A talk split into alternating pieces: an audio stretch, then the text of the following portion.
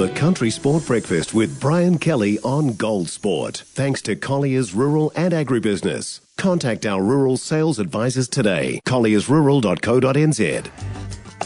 It's business time. It's business. It's business time. It's business time. Catching up with Phil O'Reilly from Iron Duke Partners. Morning, Phil. Morning, B K. How you going? Oh, good, mate. I'm picturing another glorious day in Wellington, is it, or are you not there? It's actually, it's actually a beautiful day here in Wellington today. It's a lovely day. I'm going to, I'm going to go up to, uh, on the weekend, I'm going to go up to the Wangamomo Hotel, the Republic of Wangamomo. Oh, mate. So it's going to be a drive trip. I've never been there. I'm looking forward to it. Oh, I've actually been there. Love that drive from Hawara through to Wangamomo. You going to stay the night in Wangamomo Hotel? You bet. You bet. I'm going to get there about three thirty, tops off by four. Oh, mate. I'd love to be with you. You taking? Are you taking the Beamer? Yeah, one of them. Yeah, yeah, I'll take it up. Just part of it. There's a few of us going up. I think it's a bit of a thing for car nuts, isn't it, to go drive through to yeah. Wangamomo and uh, the Targa goes through there and so on. So, yeah, as I say, it's a place I've never actually been. So, yeah, not, you know, most parts of New Zealand, but not that. So, looking forward to it. Yeah, done it many times in the Republic of Wangamomo. Last time I was there, it was a pig that was the uh, was the president. But anyway, we're going to talk. Speaking of talk. which, let's turn to politics. Yeah, shall we? Yeah, well, the, the Treasury the Treasury yesterday released the pre-election fiscal update, uh, about as close as we go to get to the truth about the economy. What what what was it telling us? What did you make of it? It was it was a it was a masterful sort of piece of politics. Once again, from Grant Robertson, you know, that we're going to be back in surplus apparently by twenty twenty-seven. And no no recession, and, and I know most people will feel as though there's a bit of a recession going on in our economy right now. I think they're, I think we're slipping back into recession right now myself. It feels that to me. But anyway, the short point is that the, the fiscal update sort of said basically we're going to have spend basically no new money for the next fifteen years because the government hasn't decided to spend the money yet, so the Treasury doesn't include it. Get the idea? That's how Grant Robertson managed to uh, duchess the numbers a little bit. And, and, uh, and it, so literally the numbers in the out years from sort of twenty twenty-five onwards are literally unbelievable. I mean, we will spend more than that. What it demonstrates to me is that you know, any new, new incoming government is going to have to really do something something different about the way we manage the economy. They have to take a lot of cost out of government, but as well as that, they're going to have to really grow the economy because you know the numbers suggest we'll be growing the economy at about uh, two point seven percent, I think, for the next few years.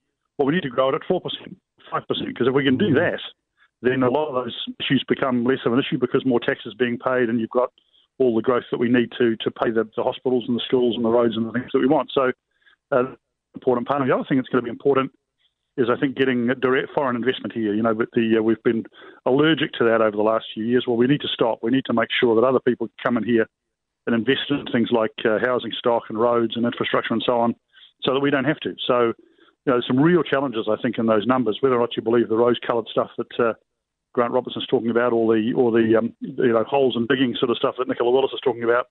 Uh, I think it's I think it is more the holes and digging piece myself. I think the, that really shows that we've got some really tough times ahead, and some some hard decisions need to be made by an incoming government.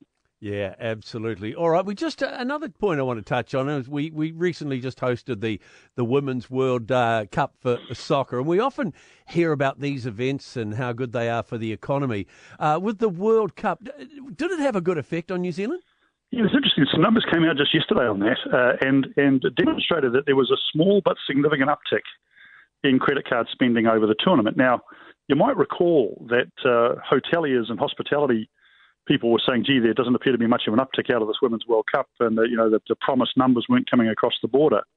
And, of course, the United States, where a lot of those wealthier tourists were going to come from, left the tournament early, of course. But, nevertheless, it turns out that there was actually an economic uptick, including, of course, from New Zealanders going to those games and spending a bit more money than there otherwise would have been. And, uh, you know, I often hear that, you know, the government shouldn't be supporting sports tournaments of this sort because there's nothing in it for New Zealand. And I think there is something in it for New Zealand, oh, just in yeah. terms of spending. But I mean, I know you'll agree with me, B K, that there's something much bigger than that. It's about a sense of national identity. It's a sense of national celebration. It makes you feel good to be a Kiwi.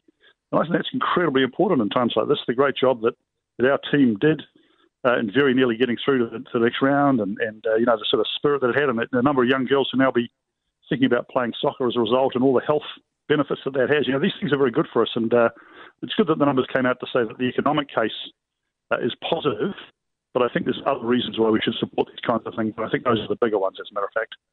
And we've got another big one coming up. I believe it'll be April next year, the supercars, Aussie supercars in Taupo. Indeed. That's going to have a massive effect too, I think, particularly in that region. Yeah, that's right. And you already can't get a hotel room in Taupo for yep. the the weekend that everybody thinks it's going to be. So I, I've tried, believe me. So you know, it's going to be uh, it's going to be an interesting time for them, and I and I really hope it goes well and, and creates something really fresh and new for Taupo and the Central North Island.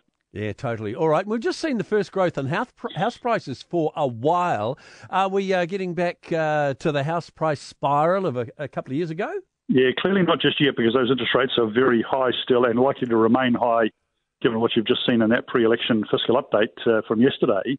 But the good news here, uh, this is the data that's come out this week, is that house prices are starting to rise in small-town New Zealand and, and smaller cities and uh, regional towns and so on, mainly dominated by first-home buyers, mainly driven by first-home buyers. Now, that's a very good thing, because you know one of the main ways our economy and our country and our society and communities and so on become successful is by people getting on the property ladder and actually investing in their own home and, and a future and having a stable outcome for kids that they have and so on, becoming great community people. Now, that's that's the secret, I think, of, of us as a property-owning democracy. And one of the real challenges that we've had, I think one of the real bad things about that massive increase in house prices that we've had over the last twenty years or so is that we cut young people out of that property ladder.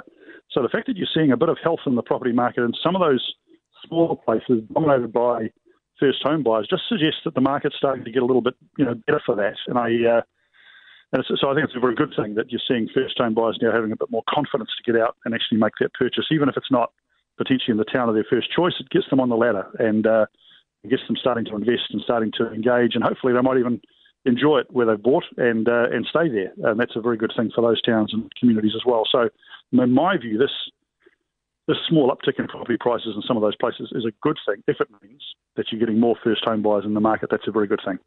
Absolutely. Well, you can check the property prices out in Wangamomo on the weekend, mate. You might, like, you might be moving there. They'll be very expensive. As soon as we all turn up, the prices will double, mate. Don't worry about that.